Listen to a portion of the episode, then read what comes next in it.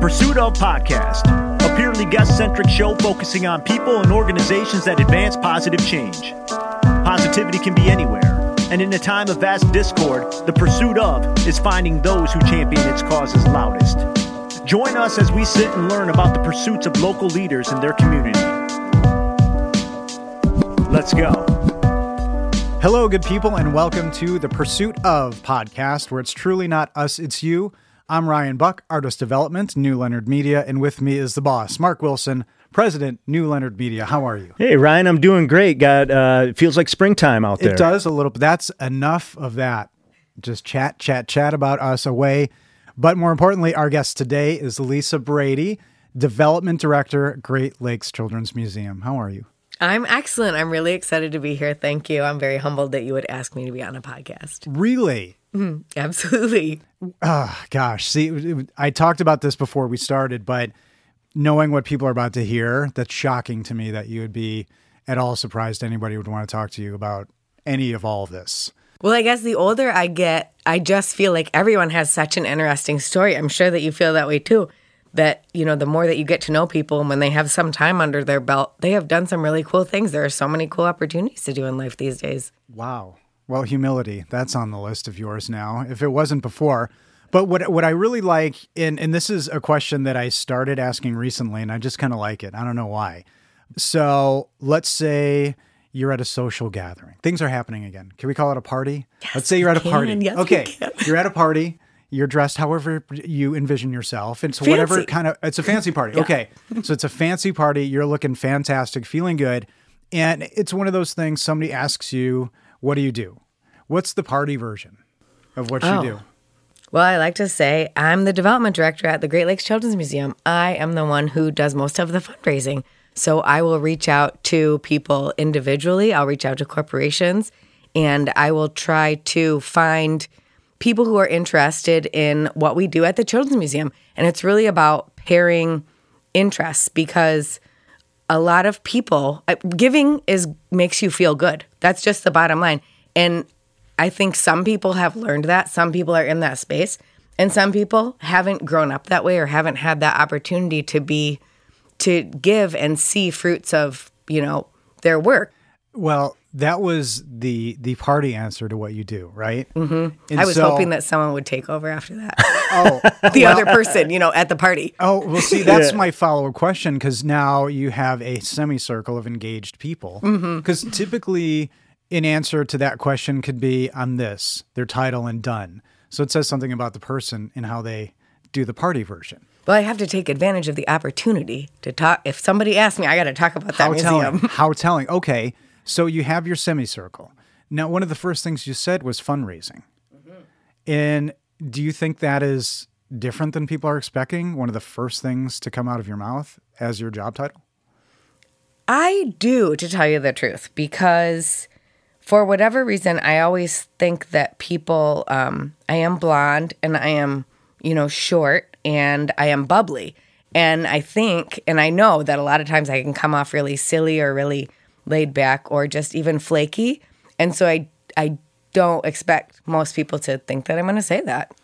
And then that I'm going to get so passionate about it. Wow. So at these parties, do you feel underestimated right away, and that's an advantage? It is an advantage. I maybe it's a it's a blonde girl thing and a short girl thing. Honestly, because I love wearing heels and I feel so much. I feel like it makes such a big difference if I am wearing heels in a room in a party because when you can look someone in the eye, you know, which is not what I've done for most of my life. You know, we, So- we dive into psychology on this podcast occasionally, and you've given a lot there because I I find you to be a very confident person. Your handshake's very confident, not overly confident. You didn't do that like bringing it in type of thing, but being bubbly and being, dare I say, even blonde, like you said. The expectation is at is set at a different level sometimes. I think it's a powerful thing if you're recognizing that and you're able to read the room that way and use that to your advantage whenever you need to. Absolutely. So I would never ever discount those things. Maybe in some circles more than others because b- military background. You know, maybe that's actually where it came from because I did go in the military right out of high school And so my very early on experience was honestly having to prove myself to most people that I spoke with and engaged with for the next four years. Right. Well, we are going to get to that, but you've been in this current role since 2015. Mm-hmm.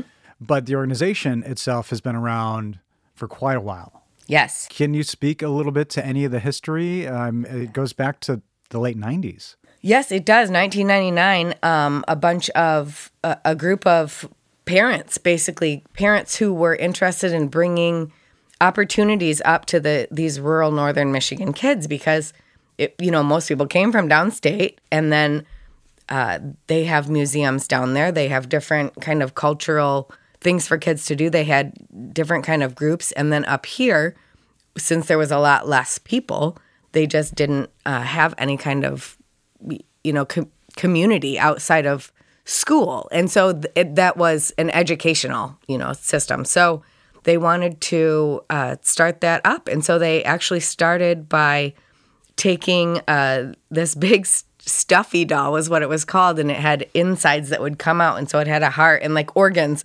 But they're but it was a stuffed animal, and Interesting place it- to start. Yes, and they would like go into classrooms and they would teach in a fun way. Um, you know, when people used to come and do that. Now, now people don't really do that in classes, I guess, or we don't do that anyways. But that's how it started, and they wanted a children's museum, and they fundraised and they got it going. That's what they did, and it's amazing. And the people that are involved in it are actually still involved and still check in with me. And it's an amazing group of people who have gone on to start other organizations. So, Wow. yeah. Let it be known that when you said that about those people still being involved and checking in, your face was lit up with delight and appreciation, which I think is good. But I'm really excited for this part.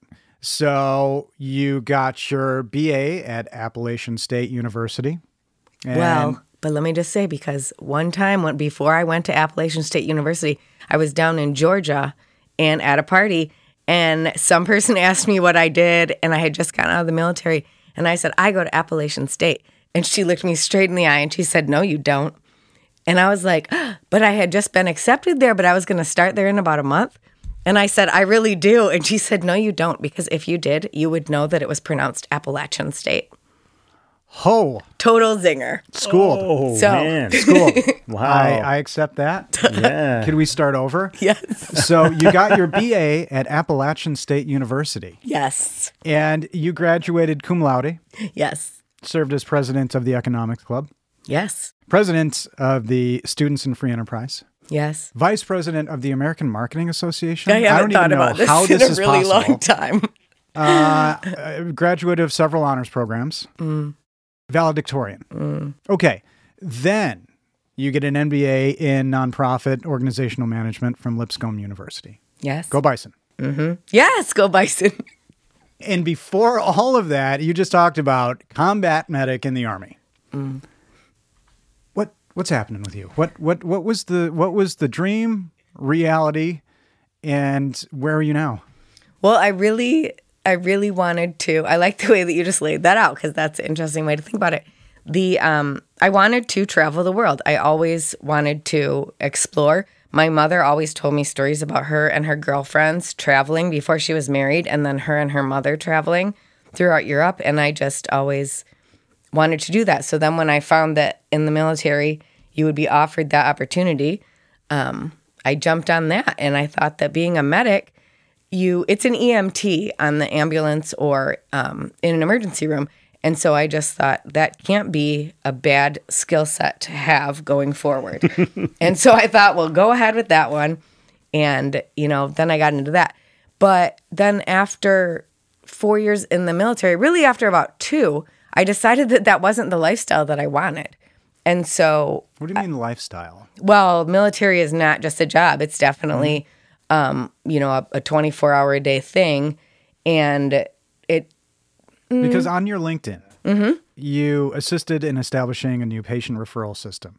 Mm-hmm. You created and distributed company wide anthrax vaccination systems. Trained and certified over 100 soldiers in, I, I think, life saving techniques. Yeah, the combat right? medic techniques, Okay. yep. Wow. So, kind of twofold. Why do you, uh, those are amazing accolades. uh, it, it listed out incredible. Uh, combat medic should suffice just in any circumstance. the fact that you got to and have to list all those things, but these are things that serve you well in in a lot of different ways. But when you fl- reflect on that, that's all part of the lifestyle of healing and helping.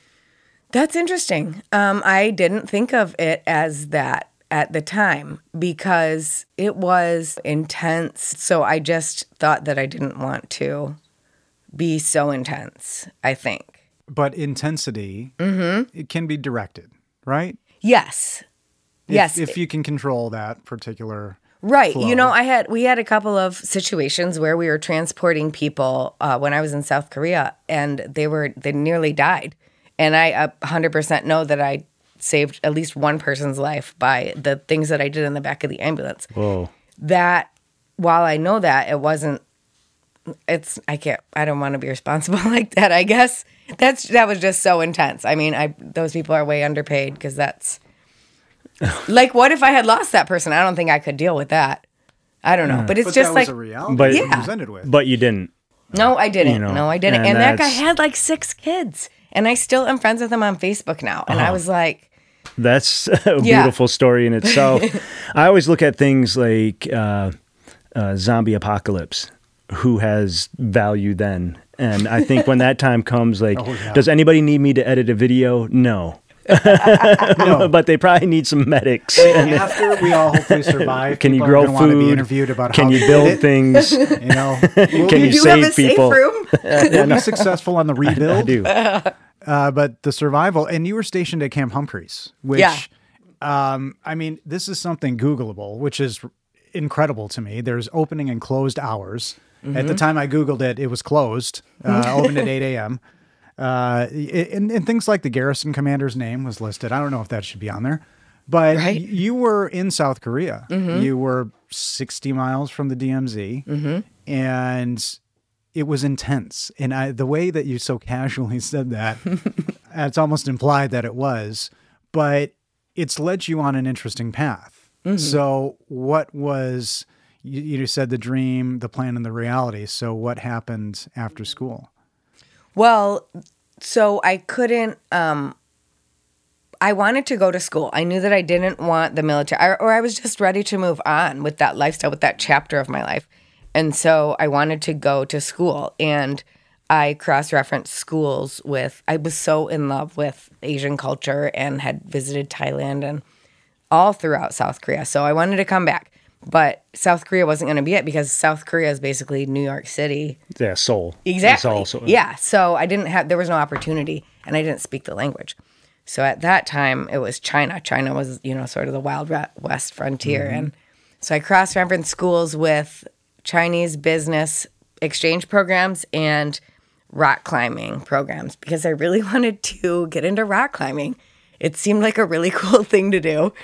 And so I found Appalachian State University and they offered an intern program for one year. You could be in their program and then you would teach other people how to rock climb. You'd be an instructor. You get paid to instruct people. I thought this is an excellent way to pay my way through college. So I, you know, had to get into the honors. I knew what I needed to do to get the program that I wanted.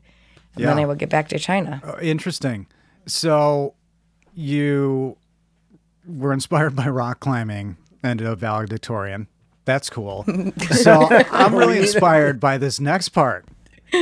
You thought the first part was exciting. So, first official job, purchasing and logistics intern with Fine Furniture Limited in mm-hmm. Shanghai. Mm-hmm. Then moved over to a Microsoft joint venture, also in mm-hmm. Shanghai.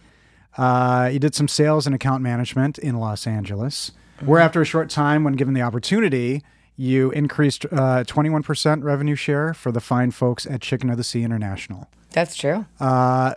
And then back to TC, your roots as a business manager, then a little stint with Prudential in Hong Kong, then shoes uh, in Nashville. Mm-hmm. Are you a spy? Is this all real? this looks like some kind of witness relocation situation. Uh, but you been in any balloons lately?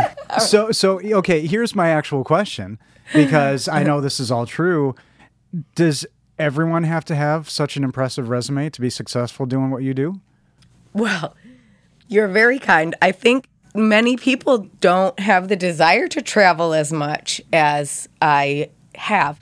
And also, ke- you know, just like your whole friend groups and everything, some people feel very uncomfortable in a suitcase in a new city and then making friends. And I did not. And one of the things that you said about that chicken of the sea, increasing the business, the book of business that we had, that we had had for many years and increasing it by that much was because of relationship development. And so they had a lot of business that they spread out among different um, suppliers and, you know, 3PL suppliers. And so with the re- developing a better relationship with those people, then they gave us more business. And so that was a good learning experience. Basically, that everything is going to come down to your relationship, how people are comfortable working with you and interacting with you. Okay. That's a good point. And that could be maybe the answer to the next question is of all of your varied experiences, what would you say is essential to your success in your role right now? Well, I think what is essential to both my role right now and just my entire life is was the military leaving at 18 years old in Traverse City, which is predominantly white, um, middle class, and then right after my training, it was the Bosnian peacekeeping mission. We had just moved into the peacekeeping mission. I went directly to Bosnia, and so we were building bridges, rebuilding orphanages, taking candy um, and toys to these orphanages, and visiting people and building goodwill. And driving through, driving into Bosnia, you know, I would saw a, house that was a half a house because it was blown up on one side, and people were still living in it. And so there were stairs that went up to nowhere, and there were sheets up as their uh, walls, and it it was shocking that people would live like that. And then to go on, you know, that they have to live like that. And then to go on and think that most of the world is closer to living in that reality than is what is our reality every single day. So I think being grateful for what I have every day and trying to provide other people with opportunities um, that's that's a big part of my mission. Well, I guess. so being grateful. yes.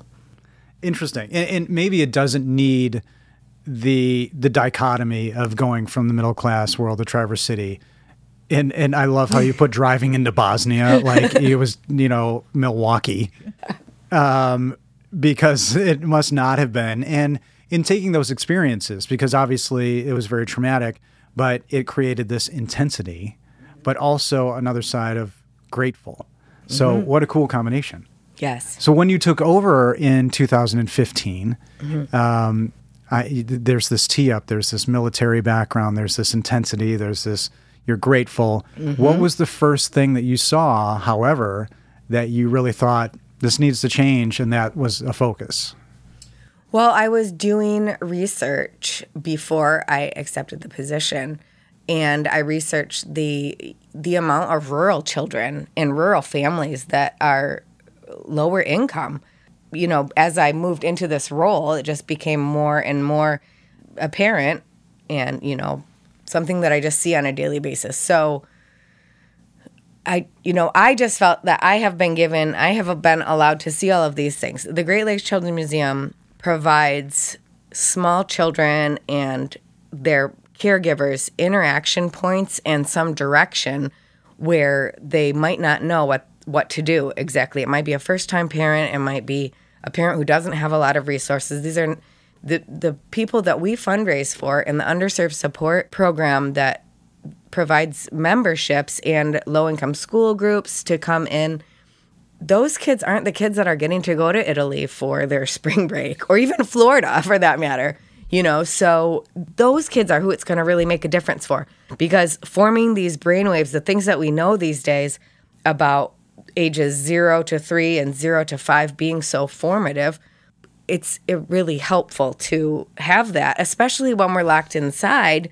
A lot of people you can't you can get out and enjoy the a lot of the winter here, but with a small child and you got to bundle them up and then you got to take them out and then they're cold after 10 minutes and it takes 20 minutes Is this to get relatable, everybody? Yeah. so it's nice to have some indoor space and then also for adults to connect because I just when you have a child or young children and you're at home and you know you're only maybe you have someone coming home or not to even talk to you need another you need other adults and you need people to bounce stuff off of and if they're under school age you're not you might not get that somewhere Right.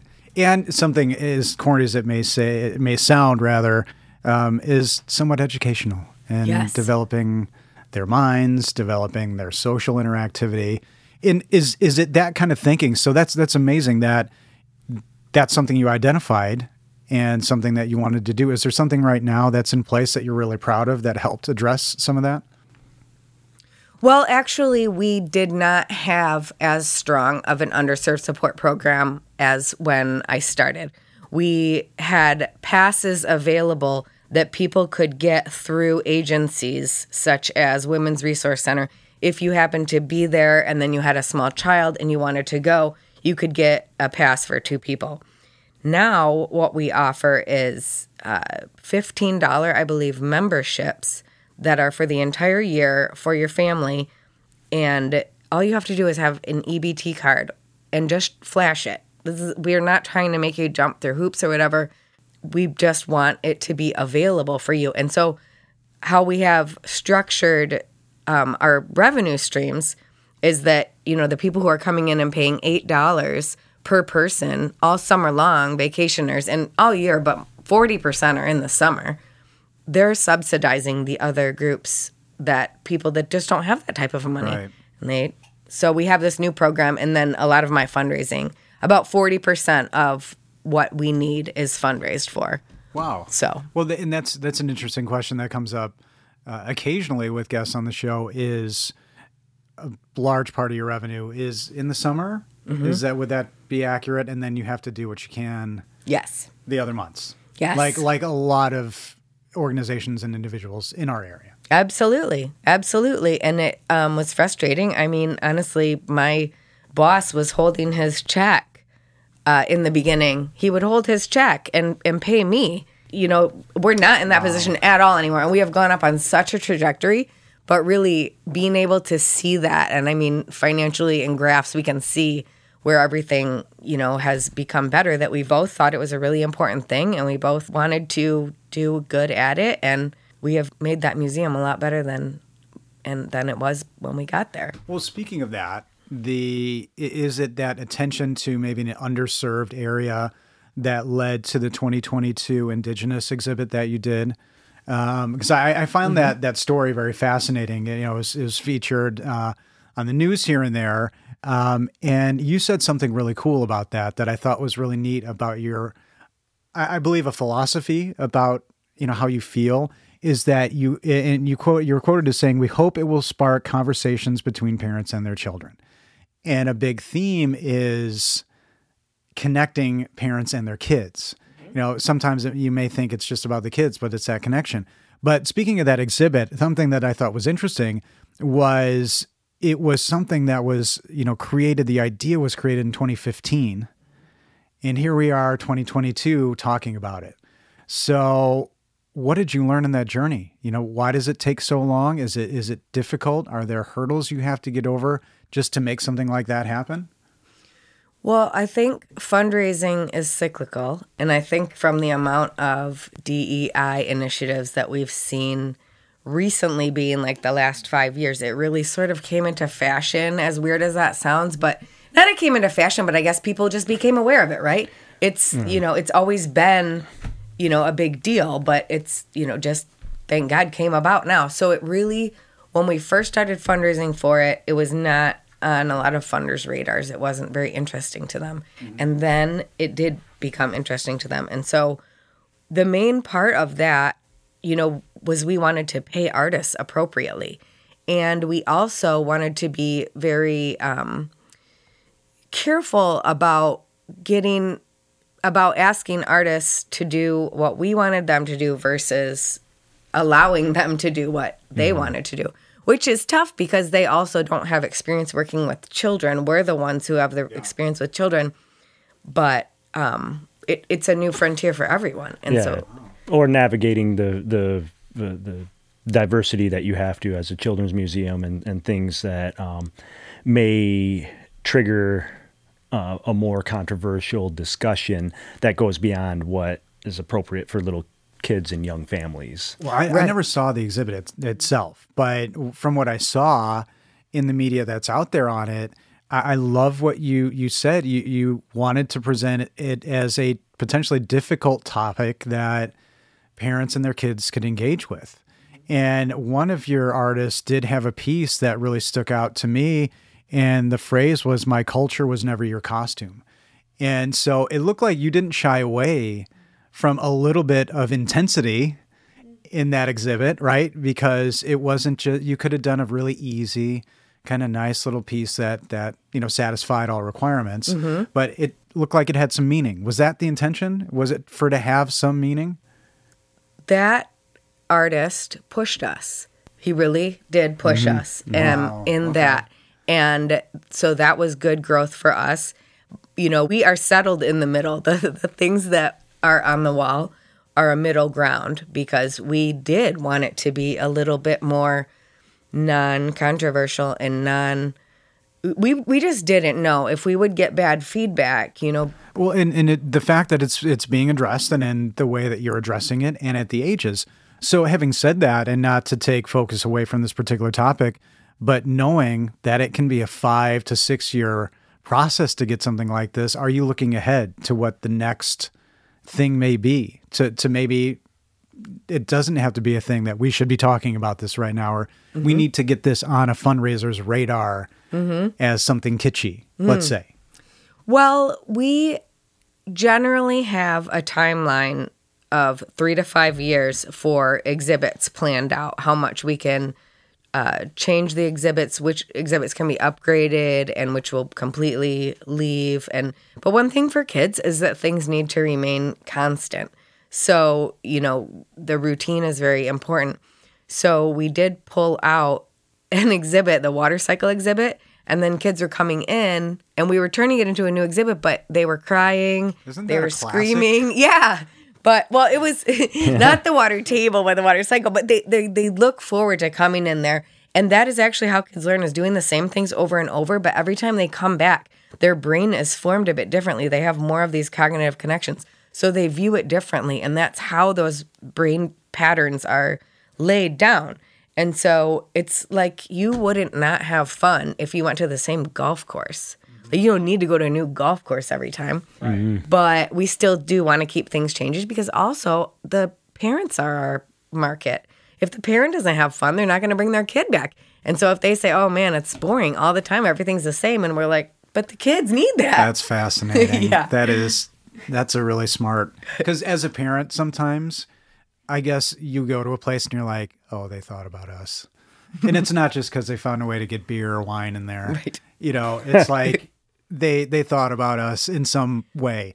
And and that's a fascinating aspect of of what you do in the programming. So, how involved in the programming are you and how much psychology, for example, is involved in this? Like you just said, you you know you can't just change things out. You know, a, a layperson may think, oh, kids' attention spans are short. You need to keep mm-hmm. switching it up and make people give them a reason to come back. You know, to mm-hmm. pay mm-hmm. that price. So clearly, it's different. Well, we we have a rotating part of our exhibit. Many museums are so much larger than ours are, and they have rotating exhibits that you can rent um, that will travel throughout the U.S. that are really exciting. But generally, their their footprint is as big as our entire museum. So we did this uh, smaller area in at the back. So directly when you walk in, though, it's the line of sight right at the back. So it would seem that things are changing more often, maybe than they are, because it's the first thing you would see. And so we wanted to have those rotating exhibits in there for about a year.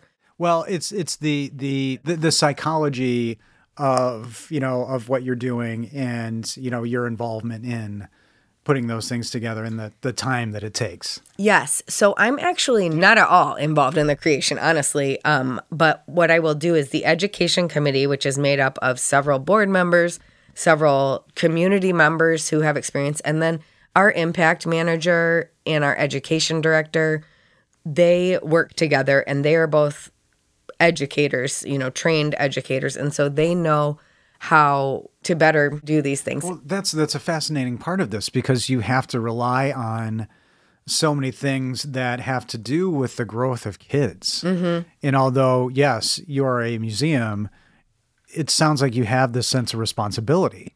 Like nothing is done in a in a manner that doesn't have a lot of cogent thought but behind it.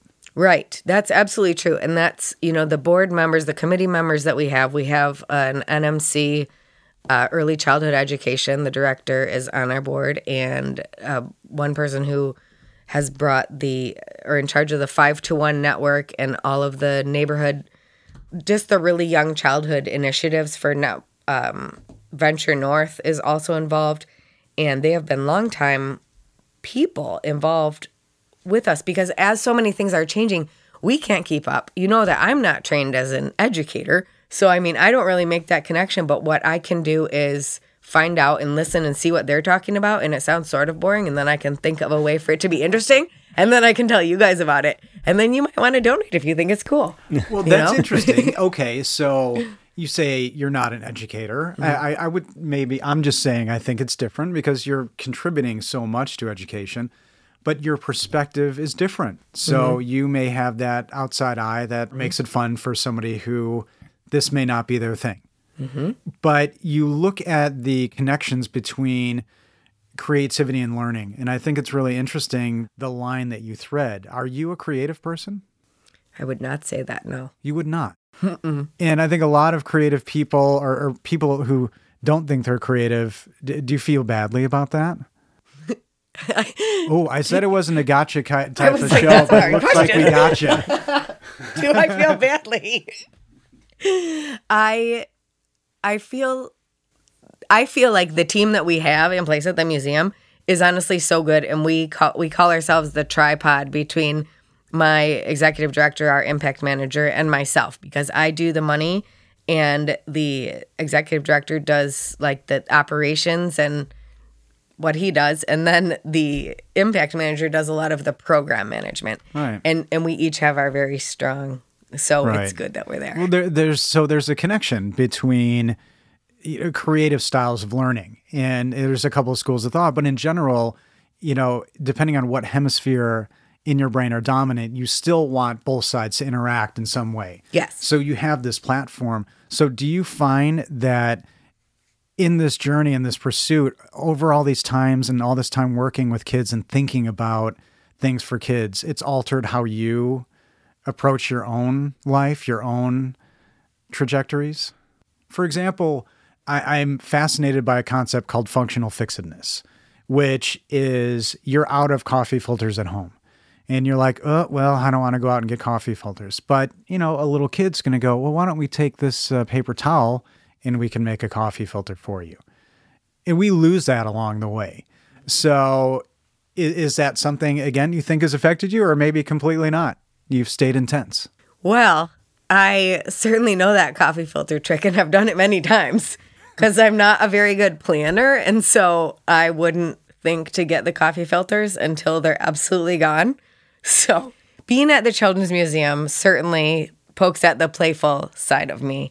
And the people that I'm around and hearing the children laugh all the time and seeing them smiling and screaming and splashing in the water and just being so excited is a fun environment to be working in. And if I ever feel kind of burnt out, I can just literally walk over to the bathroom and just like stand there and just look at the kids. And one of them's, they're always doing something crazy. And, you know, that, that ambient sound of children at play and happy. Mm-hmm yeah. That has to be something that isn't a bad bit of white noise. It is not. And the top, we don't have a top, like, there's some kind of mezzanine at the top of our place because it used to be a marine boat storage or sales room. And so it's just an odd. So we don't have like a ceiling that extends to the top. So we can hear everything that goes on oh, nice. out in the galleries most of the time. So if I'm working on something uh, that I need to focus on on my computer, then I'll usually put in music. Okay. Mm-hmm. So, in your working styles, you, you, just talked about all the people who are helping you, mm-hmm. and it sounds very diverse. And you uh, have a very diverse board, I am guessing, as well. How important is that as a mix to surround yourself with that diversity? Because I, I mm-hmm. know it's it's maybe assumed. Oh, you need a very diverse board, but sometimes maybe not. So curious as to your take. No, I think it is really good to have a diverse board. Um, we have, it is challenging to get diversity up in this area.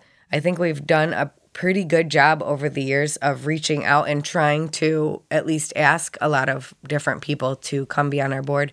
Um, funnily enough, a lot of people think that they don't have enough to offer, enough to give.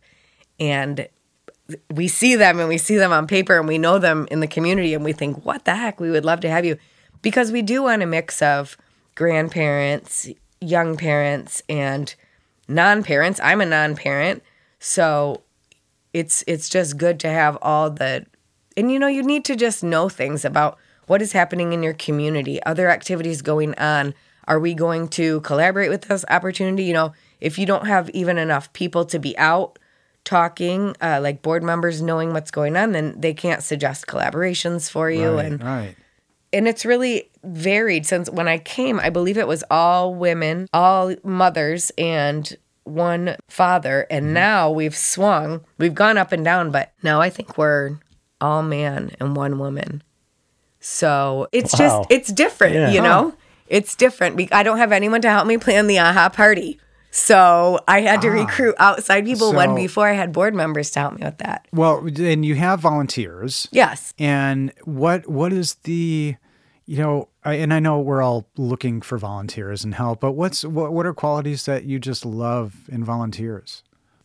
You know, it's kind of tough because we have a lot of events. And so, especially throughout the summer, you know, everyone with our mobile museum, which is amazing and can go to any location and has all these And that's still happening. Yes, and that's getting better every year. And yes, we got this amazing grant from United Way to make that one bigger and better than ever. Congrats. So, yeah, because thank you. For learning to be fun, it has to be awesome.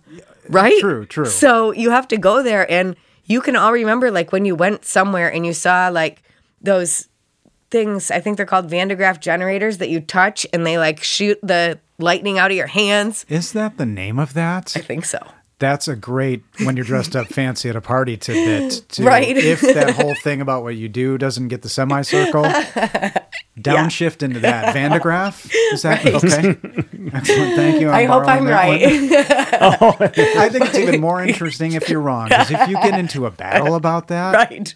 Other people the best probably party wouldn't ever. know. but it's just so the mobile museum is just getting better and better every year, and then hopefully, you know, it becomes people say, "Oh, well, if this is going on, what's going on in the museum?" And plus, we have a, a larger age range for the mobile museum. We have usually three tiers of activities based on the interest and the ability of the people who are in there. Right. And also that many families have multiple children. So you have to, you know, have something for a two year old and something for a six year old. So it Can nice be to tough. from there. Yeah. it's a small amount of years, but Mm-hmm. that can be tough.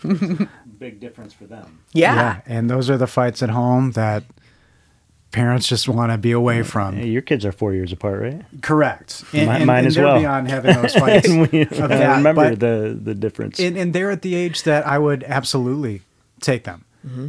Uh, one of them's a teenager, but you know, and not just because I've spoken to you, but that's a part of our community and that's a part of learning. You know, my daughter's maybe interested in education. My wife's an educator, so this is a big part of it.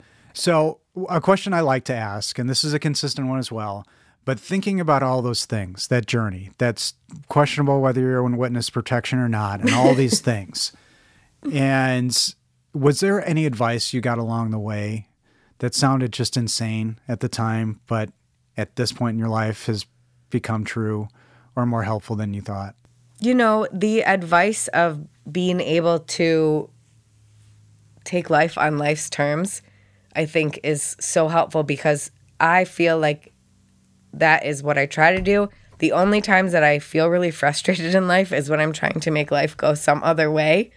But as as a and then when I see other people when they're frustrated too, and it's way easier said than done. But being able to regulate yourself and you know just change your behavior to to finish figure out what you can do in that situation and that's it and that's it is what i can do in a situation and the rest of it it isn't up to me it's It's up to God, really. But I can see that as maybe I don't know when you got that advice, but at, at the time seeing untenable or maybe crazy, but Right. you know, being real. So my final question for you, and and again, I know this is not a hard hitting show, but it just I it connected with me as uh, an officiant myself. What's your craziest wedding officiant story if you have one? Oh my gosh. Well, I don't have where I was a quick crazy officiant, but when I lived in Nashville, my brother and his longtime girlfriend, who is Taiwanese, came back from Taiwan and visited me, and they wanted to get married. And so I was looking up officiants, and we needed to do it like the next day because they were just in town. Uh-huh. And we got a guy who, you know, wore the top hat and sort of a What very cowboy type of thing? no, very Or top hat. like a sort of a top hat, like with coattails, but like a warlock sort of a person. so I'm just saying, Wow. there- but he was the guy that we crystals? could get. He was, yeah, he was. I don't know about long fingernails, but crystals, yes. At first, I thought Abraham Lincoln, but then you, No, you said like he a really warlock. took it in I a different direction. that. So the Johnny but, Depp. but what he Mm, said was, if you guys wanted a theme, he could work with that because that wasn't his theme. Short notice? That wasn't his, no, but Yeah, that was if just you could him. have worked with a theme short but notice. He was like, I can, I can get is a something for tremendous you. I was person. like, oh, yeah, Wow. She he said, uh, was. we're, we're having a normal person theme. I know, normal theme. We're, we we well, we'll go with the warlock theme. Thank you. that Wow. was included. I that was so much more than I'd hoped for. Um, gosh. Well, um, how? What's the best way to connect with you? To support, to donate, to be a part, to buy tickets? Is it the website? Yeah, absolutely. www.greatlakeskids.org has all of our information on there and it um, reaching out. It has a contact form, I'm sure, but yeah, or even just stopping by because we would always uh, give you, because if you don't have children, you can't come into the museum because that would be creepy. But if you ever want and you're curious about it, we're so happy to show anyone around. So, you know, we're always there and available. So I would love to show people around. And really, what's exciting is that every time somebody comes in, they're like, wow, so many things have changed. And, you know, or they remember bringing their kids, or it's the 20 some year old volunteers we have that are like, I remember coming here when I was a kid. And I don't know, it's just ah, really cool. That is amazing. yeah. Well, Lisa, thank you so much for your pursuits and to all those who pursue along with you, ensuring kids and families and parents uh, have an amazing place to learn, play, and grow. This has been so awesome. Thank you. Thank you. And uh, again, the website is greatlakeskids.org. Is that correct? That's correct. Excellent. Thank you, Lisa. And to our listeners, thank you so much for listening and thank you for pursuing the positive.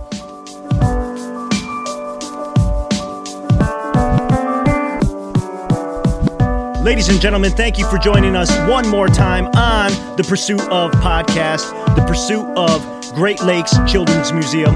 Lisa Brady, my friend, thank you to you and the whole crew down at the Great Lakes Children's Museum and for all that you do and all your pursuits. For more information and to get involved, go to greatlakeskids.org. And as always, for all things audio, video, podcast production related, go to newleonard.com.